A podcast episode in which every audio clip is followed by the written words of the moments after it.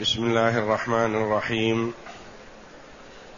الحمد لله رب العالمين. والصلاة والسلام على نبينا محمد وعلى آله وصحبه أجمعين. وبعد. أعوذ بالله من الشيطان الرجيم. ولقد عهدنا إلى آدم من قبل فنسي ولم نجد له عزما. واذ قلنا للملائكه اسجدوا لادم فسجدوا الا ابليس ابى فقلنا يا آدم ان هذا عدو لك ولزوجك فلا يخرجنكما من الجنه فتشقى ان لك الا تجوع فيها ولا تعرى وانك لا تظما فيها ولا تضحى فوسوس إليه الشيطان قال يا آدم هل أدلك على شجرة الخلد؟ هل أدلك على شجرة الخلد وملك لا يبلى؟ فأكلا منها فبدت لهما سوآتهما وطفقا وطفقا يخصفان عليهما من ورق الجنة وعصى آدم ربه فغوى ثم اجتباه ربه فتاب عليه وهدى. في هذه الآيات الكريمة تسلية للنبي صلى الله عليه وسلم وإخبار بما من الله به جل وعلا على بني آدم من التكريم. فقد كرم الله بني آدم على كثير من الخلق. كما قال جل وعلا ولقد كرمنا بني آدم وحملناهم في البر والبحر ورزقناهم من الطيبات وفضلناهم على كثير ممن خلقنا تفضيلا. وقوله جل وعلا ولقد عهدنا إلى آدم من قبل عهدنا بمعنى وصينا. عهدنا إلى آدم وصيناه. وآدم هو أبو البشر. الذي خلقه الله جل وعلا بيده وأسجد له ملائكته وفضله على كثير من خلقه. ولقد عهدنا إلى آدم من قبل فنسي نسي العهد الذي عهد إليه وذلك أن الله جل وعلا وصاه الا يقرب هذه الشجرة ولا يأكل منها والا يطيع الشيطان وأخبره بأن الشيطان عدو له ولذريته يقول جل وعلا فنسي نسي آدم الوصية والعهد أو ترك. كما قال بعض المفسرين ترك يعني لم يأخذ بما عهد الله جل وعلا به إليه. ولم نجد له عزما. لم نجد له عزم قوة وعزيمة. العزيمة والعزم القوة في الشيء. ولهذا سمى الله جل وعلا أفضل أنبيائه أولي العزم وهم أفضل الأنبياء نوح وإبراهيم وموسى وعيسى ومحمد صلى الله عليهم وسلم.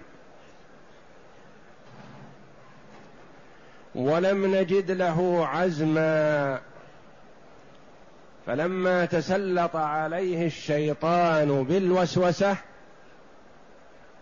أدرك منه مأربة بإرادة الله جل وعلا. ثم فسر جل وعلا عدم عزم آدم وبينه في الآيات بعد ذلك.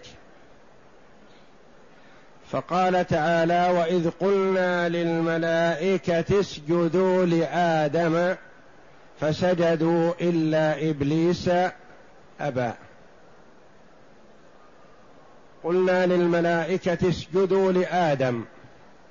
أمر الله جل وعلا الملائكة بأن تسجد لآدم سجود تكريم وتفضيل لا سجود عبادة.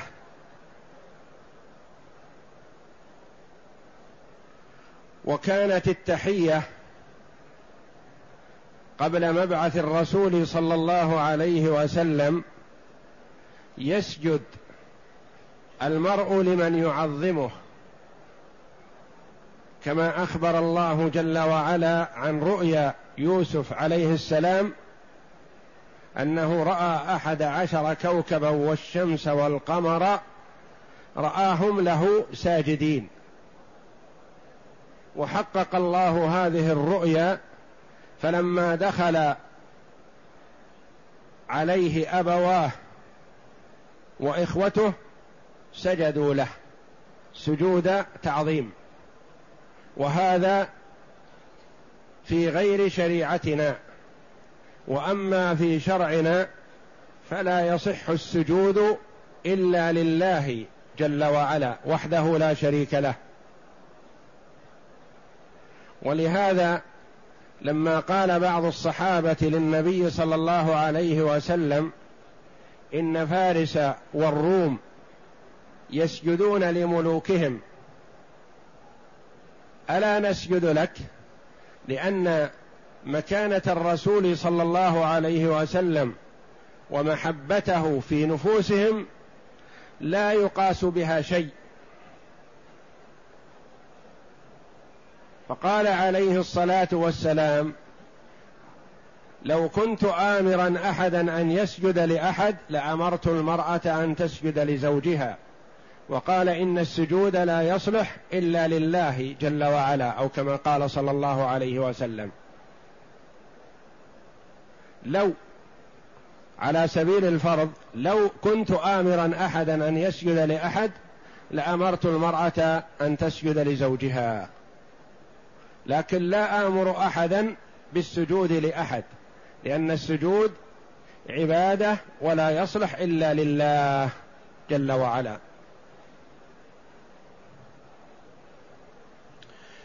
فسجدوا طاعة لله جل وعلا وامتثالا لأمره. فهم عليهم الصلاة والسلام لا يعصون الله ما أمرهم ويفعلون ما يؤمرون. يأمرهم الله جل وعلا فيمتثلوا. إلا إبليس أبى وتقدم الكلام على هذا في عدد من سور القرآن في سورة البقرة وفي سورة الأعراف وفي غيرها وفي سورة الإسراء وفي سورة الكهف. إلا إبليس أبى. إبليس امتنع عن السجود. عنادا واحتقارا لآدم وذريته.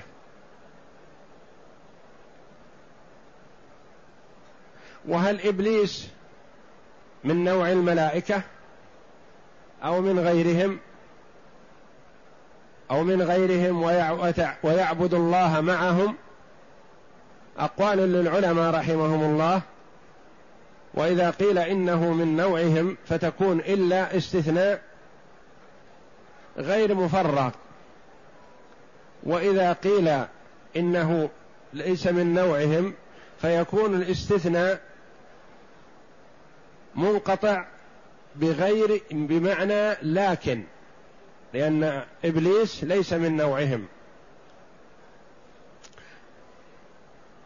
وهل هو أبو الجن أو أبو الشياطين فقط دون الجن أو أبو مردة الجن؟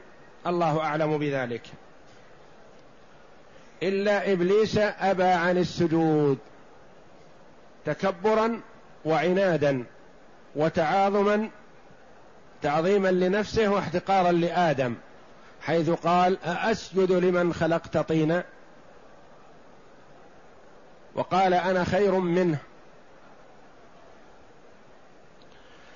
فعند ذلك قال الله جل وعلا لآدم أخبره بعداوة إبليس. فقلنا يا آدم إن هذا عدو لك ولزوجك. زوجك حواء عليه السلام.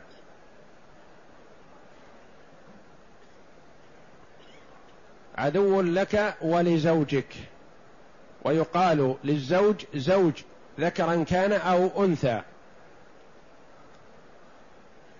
فيقال علي زوج فاطمة. ويقال فاطمة زوج علي. فكلمة زوج تطلق على الذكر والأنثى. إن هذا عدو لك ولزوجك. حواء. فلا يخرجنكما من الجنة فتشقى. لا تقبل منه النصيحة. ولو أقسم لك. لأنه عدو. وهو حريص على إخراجك. من الجنة. فإذا عصيت ربك وأطعت الشيطان خرجت من الجنة ويكون المخرج لك طاعة الشيطان. الله جل وعلا هو الذي أخرج آدم من الجنة. لكن بسبب ماذا؟ بسبب المعصية. والمعصية من الذي زينها له؟ هو الشيطان إبليس. فكأنه هو المخرج لآدم من الجنة. فلا يخرجنكما من الجنة فتشقى. تتعب. وطعام الجنة رغد. والمعيشة فيها بلا ثمن ولا مجهود ولا مشقة. كل ما أراده بين يديه. فإذا خرج من الجنة شقي تعب. والمراد بهذا الشقاء والله أعلم كما قال كثير من المفسرين هو التعب. لا الشقاء في الدنيا والآخرة وإنما المراد التعب.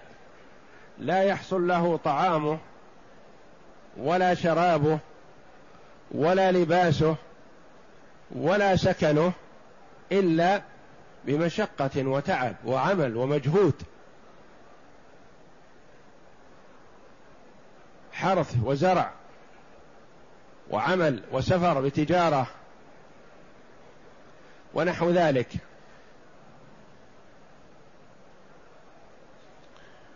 فتشقى تتعب في الدنيا.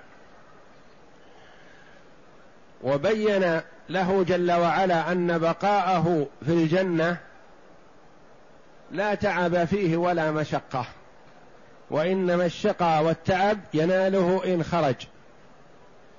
فقال جل وعلا إن لك فيها إن لك ألا تجوع فيها ولا تعرى. إن لك في الجنة لأن هي اللي تقدم ذكرها فلا يخرجنكما من الجنة فتشقى. إن لك يا آدم ألا تجوع فيها أي الجنة ولا تعرى. وجمع جل وعلا بين الجوع والعري. فالجوع ذل الباطن والعري ذل الظاهر. اللباس. وأنك لا تظمأ فيها ولا تضحى. لا تظمأ فيها ولا تضحى. وكذلك هنا الظمأ عطش الباطن. والضحى حر الشمس الظاهر.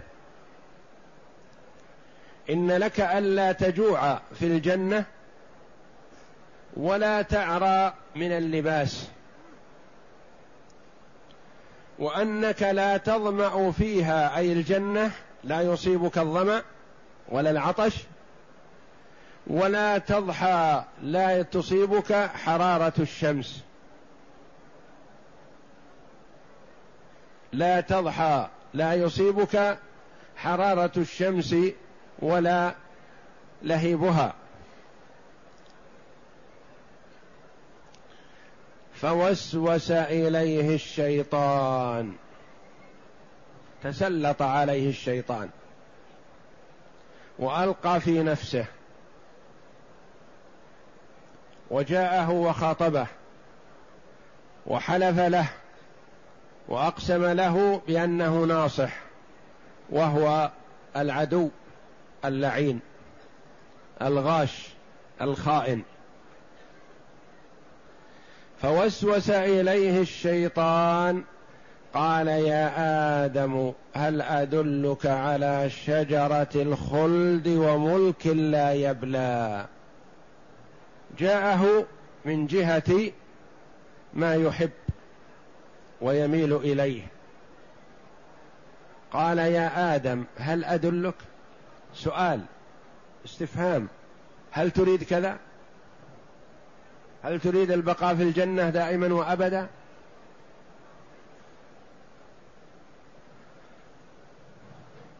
هل تريد الملك الذي لا ينقطع ولا يفنى ولا ينزع منك ولا تنزع منه. قال آدم نعم يريد ذلك هو حريص على هذا. على شجرة الخلد. الله جل وعلا أباح لآدم ولزوجه أن يأكل مما شاء من نعيم الجنة. من شجرها وثمارها وما فيها من الخيرات إلا شجرة واحدة. نهاه الله عنها لحكمة.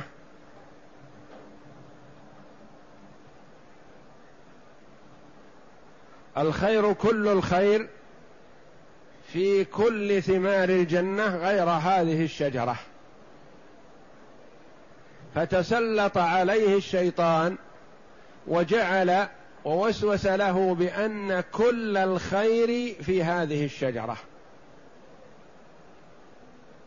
والشيطان اللعين يأتي إلى ابن آدم من حيث ميوله ورغبته. فأتى إلى آدم الأول أبو البشر أحس أنه يرغب البقاء في الجنة فما قال له كل من هذه الشجرة حتى تخرج؟ قال له كل من هذه الشجرة حتى تبقى. فأكل آدم يريد البقاء فكان ذلك سبب خروجه.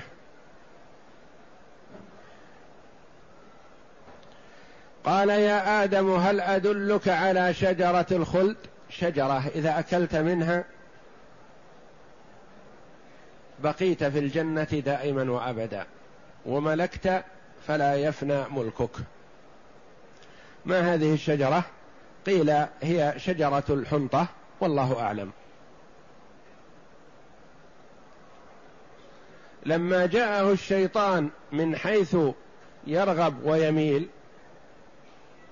الشيطان لا يأتي إلى ابن آدم ويقول له اترك الصلاة حتى تدخل النار وتكون معي في النار.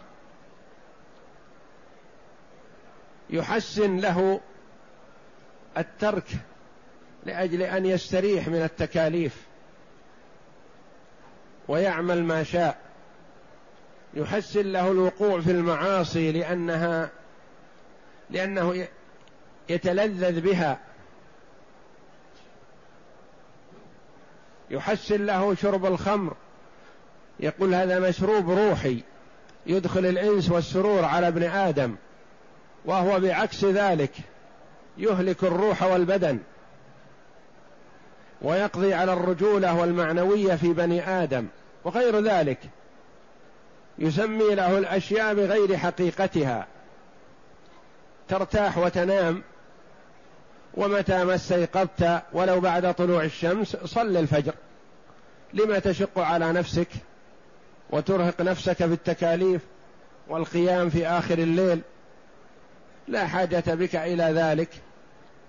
تعمل كذا وتصلي متى ما استيقظت ثم لا يزال به حتى يترك الصلاة بالكلية. ولا يقول له اترك الصلاة حتى تكون معي في النار. لأنه لو قال له ذلك ما أطاعه.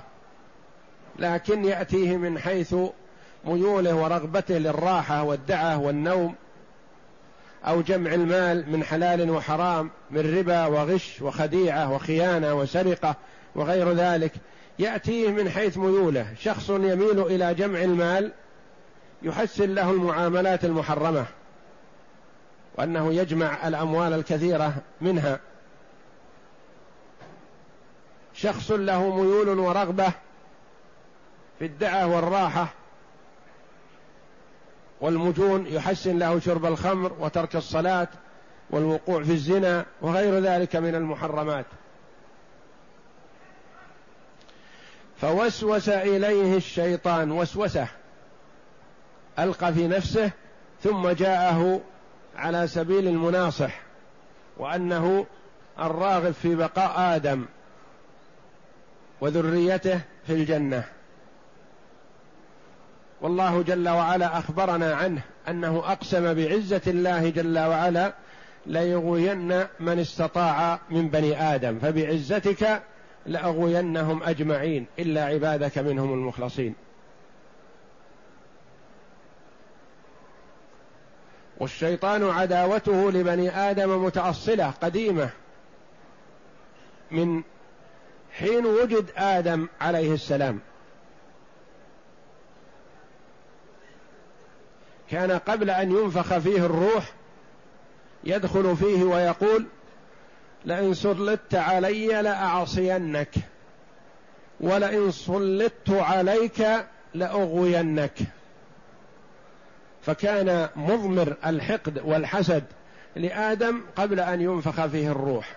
فلما نفخت فيه الروح وأمر الله جل وعلا الملائكة بالسجود له أعلن عداوته. يقول الله جل وعلا فاكلا منها أي من هذه الشجرة. شجرة واحدة نهي عنها فتسلط عليها. والخيرات كثيرة. فاكلا منها فبدت لهما سوآتهما. بدت بمعنى ظهرت والسوءة العورة وسميت سوءة لأنه يسوء الإنسان خروجها. ظهرت عوراتهما لهما بدأ يرى عورته فحزن لذلك وتأثر. زال عنه اللباس الذي كان ساتر بإذن الله جل وعلا بسبب هذه المعصية. وكما أخبر الله جل وعلا وطفقا يخصفان عليهما من ورق الجنة من ورق التين. يأخذ الورق ورقة يلصقها بالورقة الأخرى وهكذا حتى يجعل منها ستر لعورته لقبله ودبره. وطفقا يخصفان عليهما يعني على سوآتهما. من ورق الجنة وعصى آدم ربه. حيث نهاه عن الأكل من هذه الشجرة فأكل فبذا حصلت المعصية. يقول بعض السلف أخرج آدم من الجنة بمعصية واحدة ونحن نجمع المعاصي إلى المعاصي والذنوب إلى الذنوب ونطمع في دخول الجنة.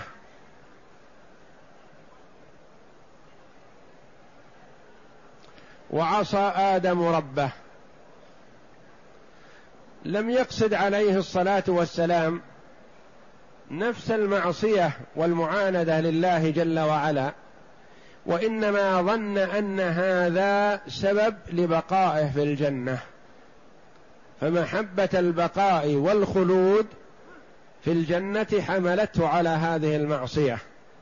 فكانت النتيجة بالعكس. وكذلك من يقدم على معصية من المعاصي لغرض يظنه في نفسه مفيدا يحصل على عكس ذلك والعياذ بالله. وعصى آدم ربه فغوى ضل ضل عن الصراط ضل عما أمر به. ثم اجتباه ربه. تاب إلى الله وندم وأعلن توبته لربه ووفقه الله جل وعلا للتوبة فتاب عليه. ثم اجتباه ربه فتاب عليه.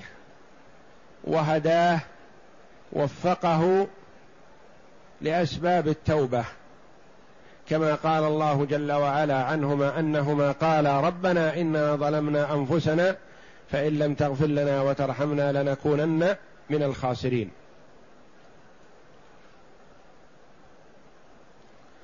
وكما قال الله جل وعلا فتلقى آدم من ربه كلمات فتاب عليه. وفقه الله جل وعلا للتوبة فتاب إلى الله فتاب الله جل وعلا عليه.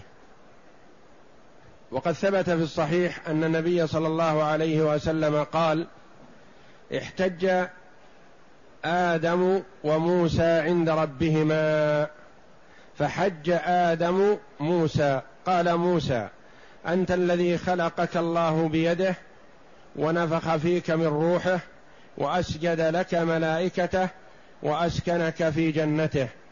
ثم أهبطت الناس إلى الأرض بخطيئتك. قال آدم أنت موسى الذي اصطفاك الله برسالته وكلامه وأعطاك الألواح فيها تبيان كل شيء وقربك نجيا. فبكم وجدت فبكم وجدت الله كتب التوراة قبل أن أخلق؟ قال موسى بأربعين عاما. قال آدم فهل وجدت فيها وعصى آدم ربه فغوى؟ قال نعم. قال أفتلومني على أن عملت عملا كتب الله علي أن أعمله قبل أن أخلق بأربعين سنة. قال رسول الله صلى الله عليه وسلم فحج آدم موسى.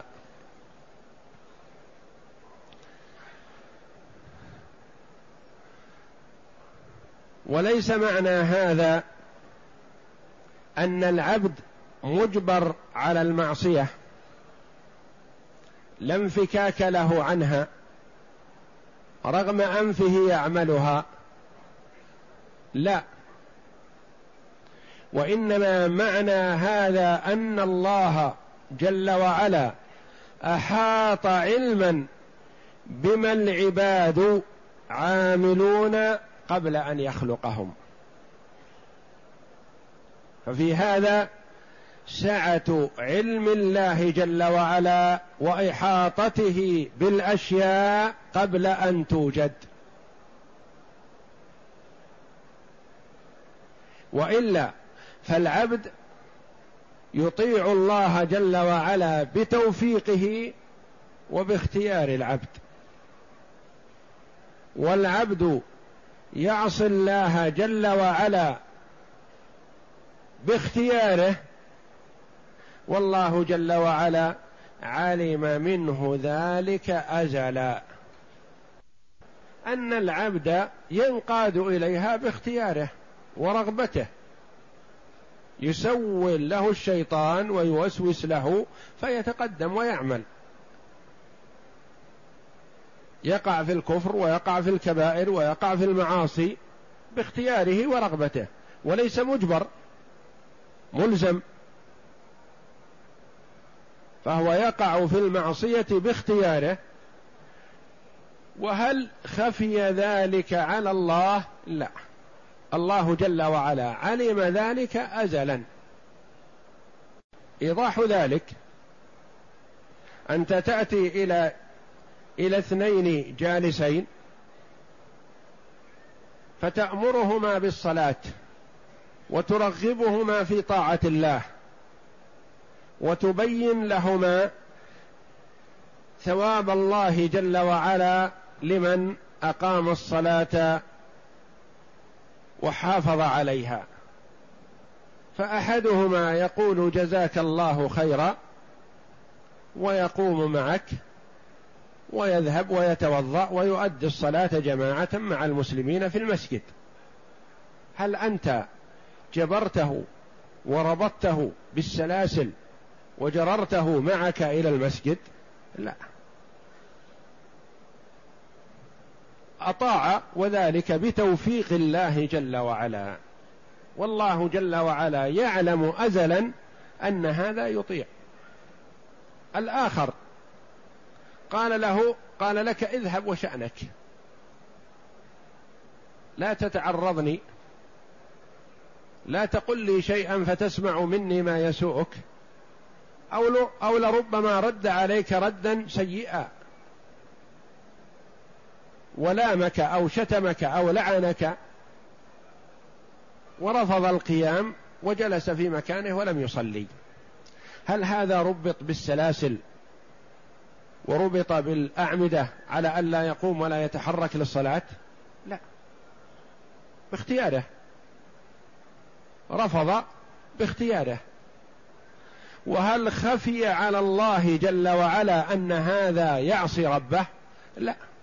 يعلم جل وعلا أزلا بأن هذا يؤمر فلا يأتمر ولا يطيع. اذا فنعلم ونعتقد أن العبد ليس مجبرا على عمله بدون اختياره بل له عمل وله اختيار وله رغبة ويقدم على الخير برغبته وتوفيق الله ويقدم على الشر برغبته وخذلان الله له. والله جل وعلا علم ذلك ازلا فلا يجوز للعبد أن يحتج على الله جل وعلا بالمعصية لأن الله جل وعلا أقام الحجة على الخلق. أرسل الرسل وأنزل الكتب ووهب العقول وجعل للعبد الاختيار. فيختار طريق السعادة أو يختار طريق الشقاوة. وهذا الذي اختار طريق السعادة الله جل وعلا علم ذلك ازلا بأنه يهتدي ويختار طريق السعادة وهذا الذي اختار طريق الشقاء والعياذ بالله والمعصية. يعلم الله جل وعلا ازلا أنه لا يطيع ولو اجتمع عليه من بأقطارها. لو اجتمع عليه المصلحون كلهم ما نفعوا فيه وما استجاب لهم. وكما قال الله جل وعلا لعبده ورسول نبينا محمد صلى الله عليه وسلم إنك لا تهدي من أحببت ولكن الله يهدي من يشاء. قال الله جل وعلا لما عصى آدم ربه ماذا كانت النتيجة؟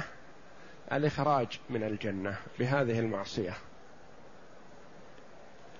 قال الله جل وعلا قال اهبطا منها جميعا بعضكم لبعض عدو فإما يأتينكم مني هدى فمن تبع هداي فلا يضل ولا يشقى ومن أعرض عن ذكري فإن له معيشة ضنكا ونحشره يوم القيامة أعمى. قال رب لم حشرتني أعمى وقد كنت بصيرا. قال كذلك أتتك آياتنا فنسيتها وكذلك اليوم تنسى. قال الله جل وعلا قال اهبطا. من هم؟ آدم وحواء. أو آدم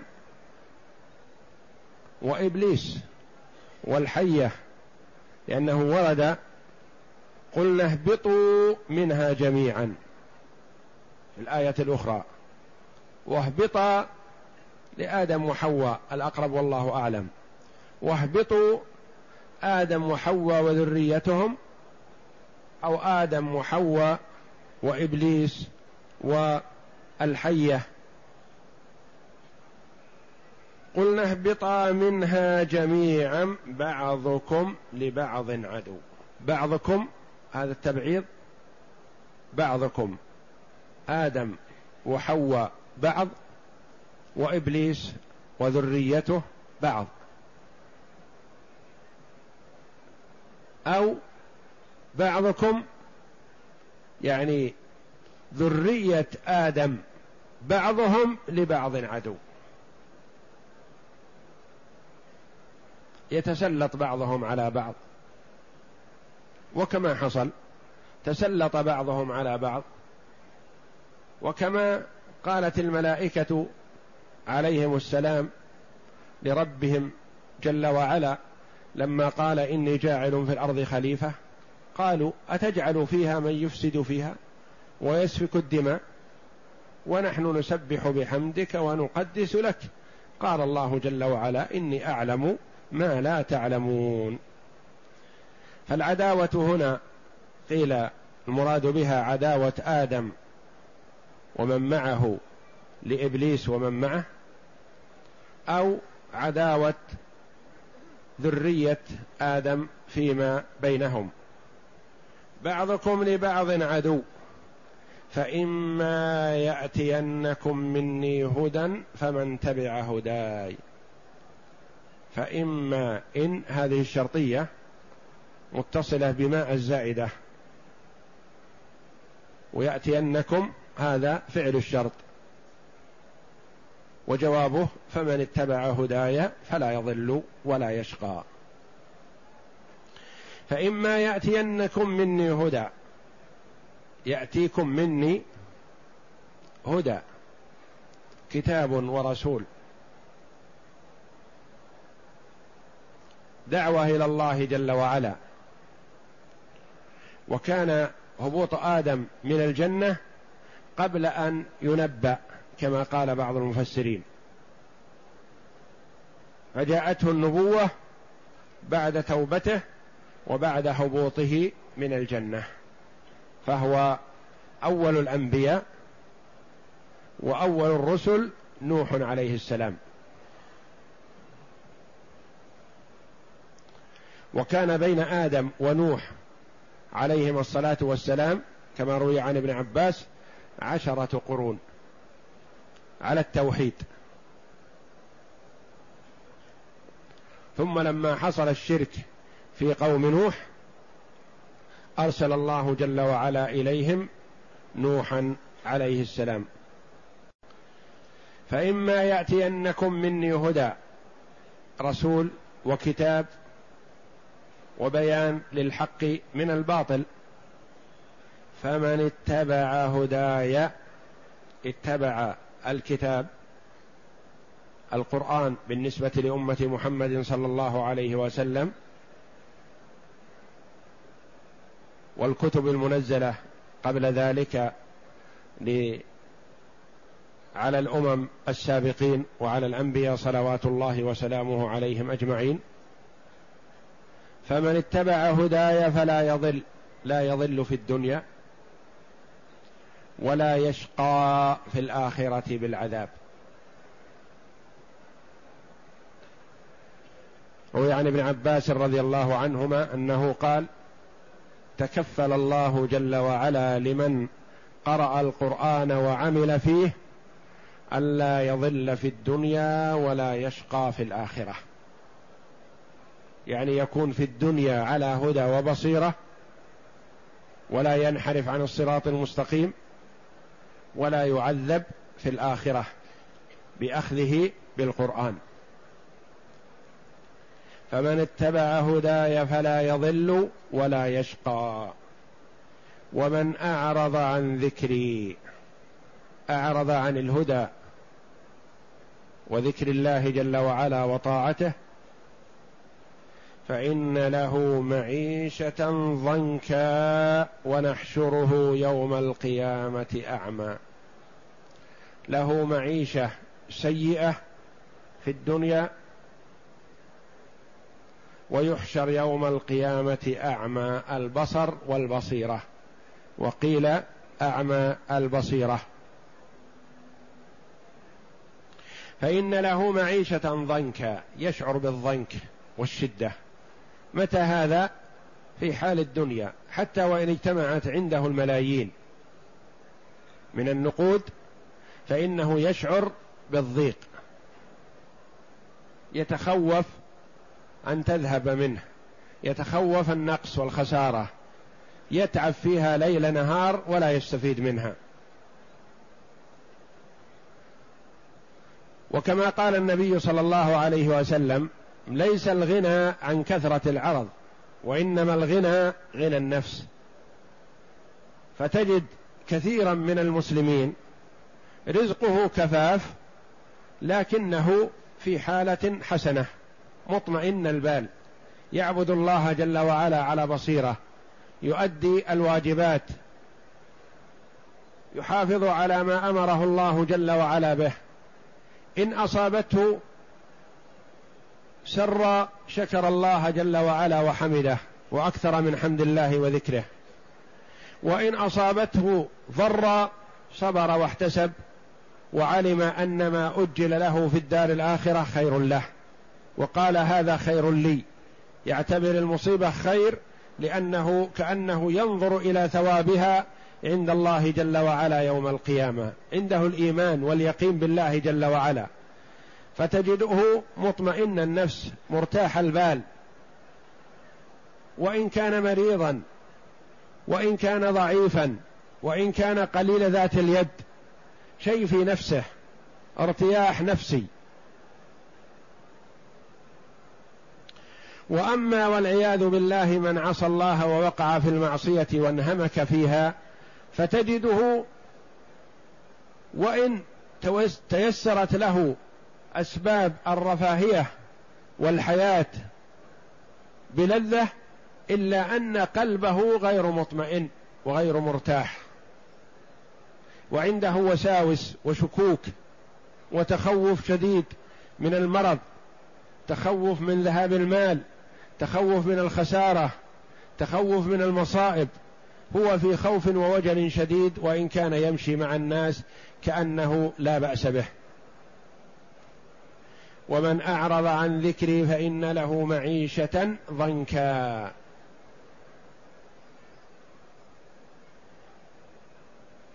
قال بعض المفسرين هذا في حال الدنيا.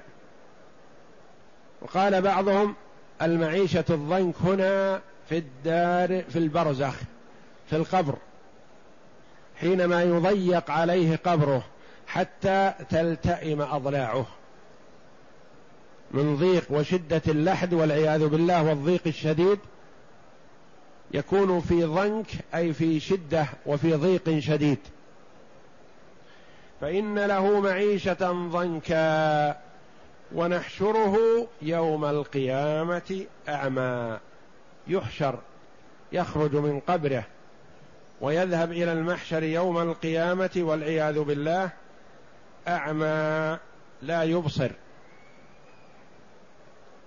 فاقد البصر.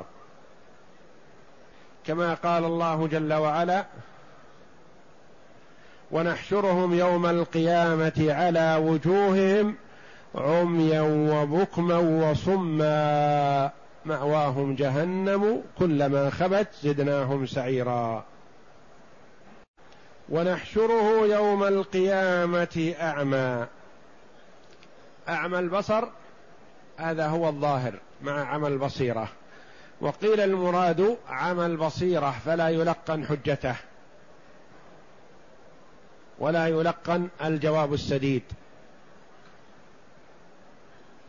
والظاهر والله أعلم اجتماعهما لأن الآية الأخرى نص في ذلك ونحشرهم يوم القيامة على وجوههم على وجوههم عميا وبكما وصما. قال بعض السائلين كيف يمشي المرء على وجهه؟ فأجيب بأن القادر على على إمشائه على قدميه قادر على أن يجعله يمشي على وجهه والعياذ بالله. يمشي على الثرى وعلى الأرض بوجهه والعياذ بالله. أعمى أبكم لا يتكلم أصم لا يسمع والعياذ بالله. قال رب لم حشرتني أعمى وقد كنت بصيرا. يقول لربه يا ربي لم لم حشرتني أعمى؟ كنت بصيرا في الدنيا أبصر وأسمع. فقال الله جل وعلا له قال كذلك أتتك آياتنا أتتك آيات القرآن والمواعظ. والذكرى والبيان والإيضاح فنسيتها أعرضت عنها ولم ترفع بها رأسا وجعلتها في حكم الشيء الذي لا يؤبه به فينسى.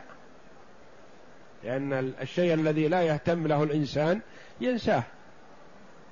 فهذا جعل آيات القرآن لا قيمة لها عنده ولا اهتمام عنده لها كأنها منسية كأنه كأنها لم تمر عليه أو مرت ونسيت.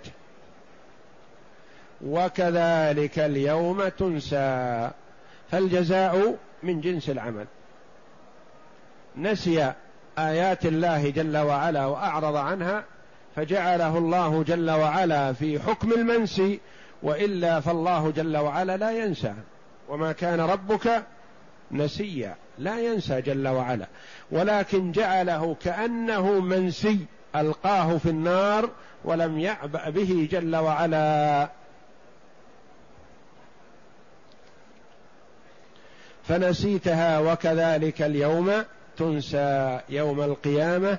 ينسى من رحمة الله جل وعلا ويلقى في النار والعياذ بالله. فهذه الآيات العظيمة عظة وعبرة لمن كان له قلب أو ألقى السمع وهو شهيد. لمن كان في قلبه حياة. يصور الله جل وعلا علينا يصور الله جل وعلا علينا يوم القيامة كأنه رأي عين. للاتعاظ والاعتبار والاستعداد لذلك اليوم العظيم. فمن اتبع هداي فلا يضل ولا يشقى. ومن أعرض عن ذكري فإن له معيشة ضنكا. ونحشره يوم القيامة أعمى. قال رب لم حشرتني أعمى وقد كنت بصيرا. قال كذلك أتتك آياتنا فنسيتها. وكذلك اليوم تنسى ينسى من رحمة الله جل وعلا. يترك في العذاب يلقى في العذاب ويجعل كأنه منسي.